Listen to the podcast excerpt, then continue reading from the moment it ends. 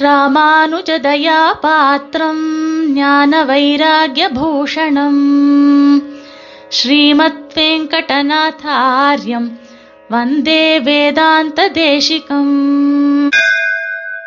ஸ்ரீமதே ராமானுஜாய நமஹா தேசிக அடியார்களுக்கு சுப்பிரபாதம் சுவாமி தேசிகனுடைய திருநாம வைபவத்துல நாம இன்னைக்கு பணம் சம்பாதித்தல் அப்படின்ற தலைப்புல உபன்யாசத்தை அனுபவிக்கலாம்.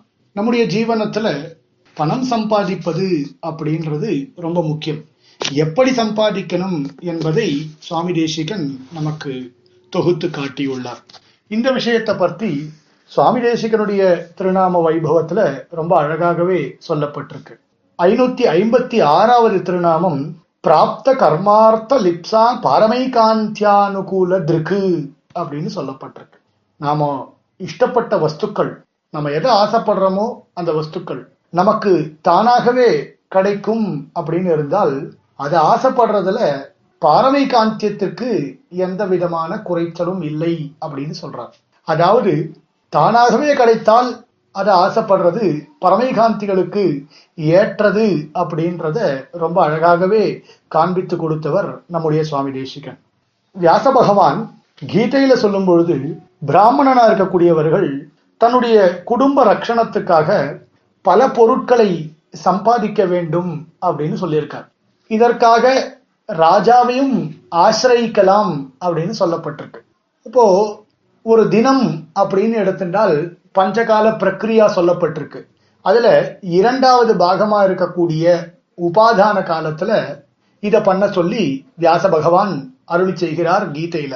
மனுஸ்மிருதியிலையும் இத பத்தி சொல்லும் பொழுது அதிக சிரமப்படாமல் பணத்தை சேர்க்க வேண்டும் அப்படின்னு சொல்லப்பட்டிருக்கு. யாரு? கிரகஸ்தனா இருக்கக்கூடியவர்கள் பணத்தை சிரமப்படாமல் சேர்க்கணும். அதிக பிரயாசப்படவிட்டாலும் பரவாயில்ல. ரொம்ப பிரயாசம் இல்லை தானாகவே கிடைக்கிறது அப்படின்னாலும் அது ஏற்றுக்கொள்ளலாம்.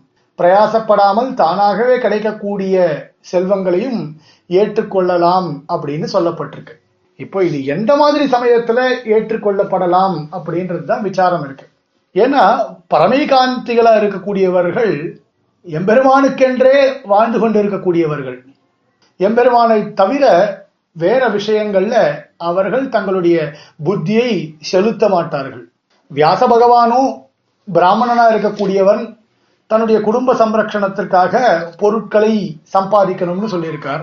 மனுஸ்மிருதியிலையும் கிரகஸ்தனாக இருக்கக்கூடியவர்கள் பிரயாசப்படாட்டாலும் பரவாயில்ல தானாகவே கிடைக்கக்கூடிய பொருளை ஏற்க வேண்டும் அப்படின்னு சொல்லியிருக்கார். இது பெருமாளுக்கு உகந்ததா அப்படின்றத நாம பார்க்கணும்.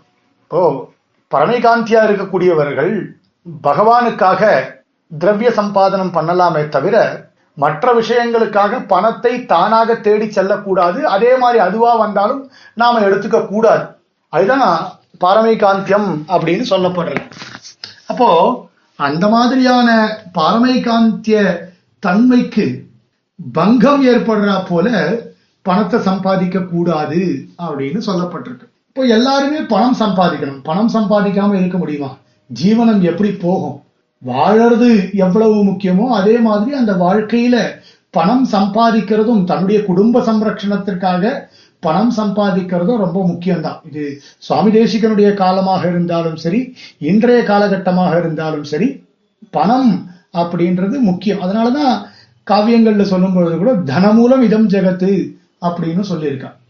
அதுல பாரமைகாந்தியத்திற்கு விரோதம் இல்லாமல் எப்படி பணத்தை சம்பாதிப்பது அப்படின்றது தான் இந்த திருநாமத்தினுடைய அர்த்தமே. பிராப்த கர்மார்த்த லிப்ஸா பாரமைகாந்திய அனுகூல திருக்கு அப்படின்னு சொல்லியிருக்காரு. அந்த திருநாமத்திற்கு ஒரு பொருள் இப்ப நாம பார்க்க போறோம். பெருமாளுடைய திருவாராதனத்துக்காக திரவியங்களை சம்பாதிக்கிறோம். அதை கொண்டு பகவத் ஆராதனம் பண்றோம்.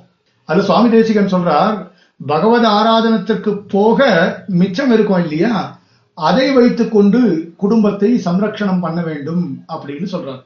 ஏன்னா குடும்ப ரட்சணம் அப்படின்றதும் எம்பெருமானுடைய ஒரு ஆக்ஞை தான் இல்லையா? ஆக்ஞா அதிலங்கனம் பண்ணக்கூடாது. ஆக்ஞா அதிலங்கனம் பண்ணால் அது சச்ச மம துரோகின்னு சொல்லிட்டார் இல்லையா பெருமாள்? அப்படின்னால குடும்பத்தை காப்பாற்றுவது என்பதும் ஒரு ஒரு கிரகஸ்தனுடைய கடமை. ஆகையினால குடும்பத்தை சம்ரட்சணம் பண்ணணும்னா அதுக்கு பணம் தேவை. அப்ப என்ன சொன்னார்? பெருமாளுடைய திருவாராதனத்திற்கு போக மிச்சம் இருக்கக்கூடிய தனத்தினால் கொண்டு குடும்பத்தை சம்ரட்சிக்க வேண்டும் அப்படின்னு சொன்னார். இந்த குடும்ப சம்ரக்ஷணம் பகவத் ஆக்ஞா பாலனம் அப்படின்ற ஒரு தாற்பயத்தில் தான் வியாச பகவானும் அப்படி அருளி செய்தார் பகவத்கீதையில. இந்த சம்பாதிக்கிறவன் பொருள் ஈட்டுதல் அப்படின்னு சொல்றாரு அது தனக்கு அப்படின்னு நினைத்து கொண்டு சம்பாதித்தால்தான் கர்மவசப்பட்டு விடுவான். பாரமைகாந்தியத்திற்கு ஒரு பங்கம் ஏற்பட்டுரும்.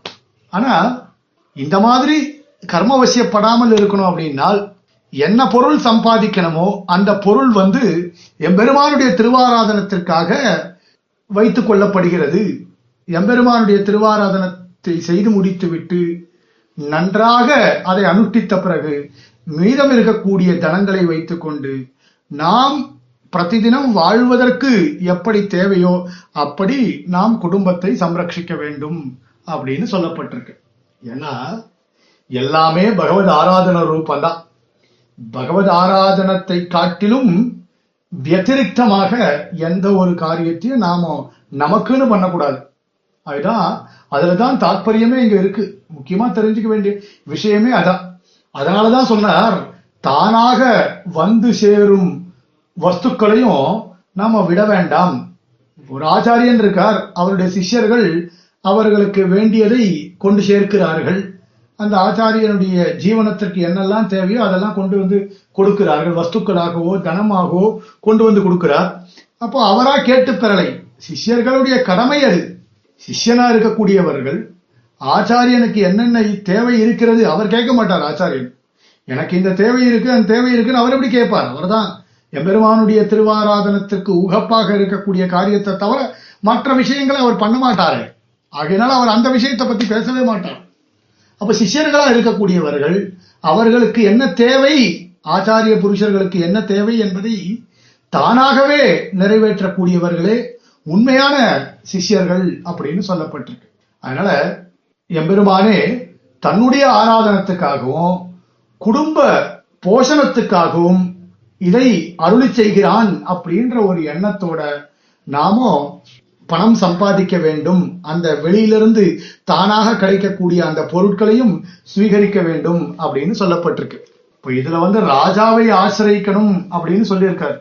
இப்ப சுவாமி தேசிகனுடைய வைராக்கியத்தை பத்தி நமக்கு நன்னாவே தெரியும் இல்லையா? நமக்கு இப்ப சமீப காலமா கூட இந்த ஸ்லோகத்தை நம்ம கேட்டு தானே இருக்கோம். பல இடங்கள்ல நமக்கு சொல்லியிருக்காரு இந்த ஸ்லோகத்தை. ஹஸ்திமே ஹஸ்திசைலாகிரே வஸ்து பைதாமகம் தனம் அப்படின்னு சொல்லியிருக்கிற அளவுக்கு சுவாமி தேசிகனுக்கு எந்த அளவிற்கு ஒரு வைராக்கியம் இருக்கு அப்படின்றது தெரியல. அப்படி இருக்கும்பொழுது அவர் போய் ராஜாவை ஆசிரியக்கலாம் அப்படின்னு வியாச பகவான் சொன்னதையும் மனுஸ்மிருதியில சொன்னதையும் ஏற்பாரா அப்படின்னா வேற வழி இல்லைன்னா எம்பெருமானுடைய திருவாராதனத்திற்கு தடை ஏற்படுமாயின் வேறு வழி இல்லாமல் போனால் ஆபத்து காலத்துல மட்டும் ராஜாவை ஆசிரியக்கலாம் அப்படின்னு சொல்லப்பட்டிருக்கு. ஆகையினால பாரமை காந்தியத்துக்கும் தோஷம் இல்லை ஏகாந்தியாகவே அவர் இருப்பார் அப்படின்றத நமக்கு ஏகாந்தி பாவம் குலைவதில்லை அப்படின்றது நமக்கு சொல்லப்படுறது. ஏன்னா எப்பொழுதும் எம்பெருமானையே நினைத்து கொண்டிருக்க வேண்டும். சுவாமி தேசிகனுடைய திருநாமத்திலே பார்த்தீங்கன்னா பகவத் தியான ரஹித கால வையர்த்திய சாதகா அப்படின்னு ஒரு திருநாமம் இருக்கு. எம்பெருமானை தியானம் செய்யாது இருக்கக்கூடிய காலம் வீணாகி போகும் அப்படின்னு சொல்லிருக்கு. சுவாமி தேசிகனே ரகசியத்திரை சாரத்துல காட்டுறார். என் முகூர்த்தம் க்ஷணம் வாபி வாசுதேவோ நச்சிந்தியதே அப்படின்னு ஒரு ஸ்லோகத்தையே பிரமாணமாக காட்டுறார். சாஹானிஹி தன் மகச்சித்ரம் அப்படின்லாம் சொல்லப்பட்டிருக்கு. அது ஒரு ஹானி. அந்த காலம் ஒரு குறைவான காலம். பெரிய சித்திரம் அப்படின்னா தோஷம்னு அர்த்தம். அதுவே பிரமம். ஒரு தவறான ஒரு அறிவு அது. அதுவே விக்ரியா சத்தத விக்ரியா. அது ஒரு விகாரமான ஒரு காலம் அப்படின்லாம் சொல்லப்பட்டிருக்கு. அதனால எப்பவும் எம்பெருமானை நினைத்து கொண்டிருக்க வேண்டும். எம்பெருமானை நினைத்து கொண்டு நாம் நம்முடைய குடும்ப போஷணத்திற்காக பணத்தை சம்பாதிப்பதில் எந்த ஒரு தவறும் இல்லை என்று சுவாமி தேசிகன் இந்த திருநாமத்தின் மூலமாக அவருடைய கருத்தை நாம் தெரிந்து கொண்டுள்ளோம். ஸ்ரீமதே நிகமாந்த மகாதேசிகாய நமகா कवितार्किकसिंहाय कल्याणगुणशालिने श्रीमते वेङ्कटेशाय वेदान्तगुरवे नमः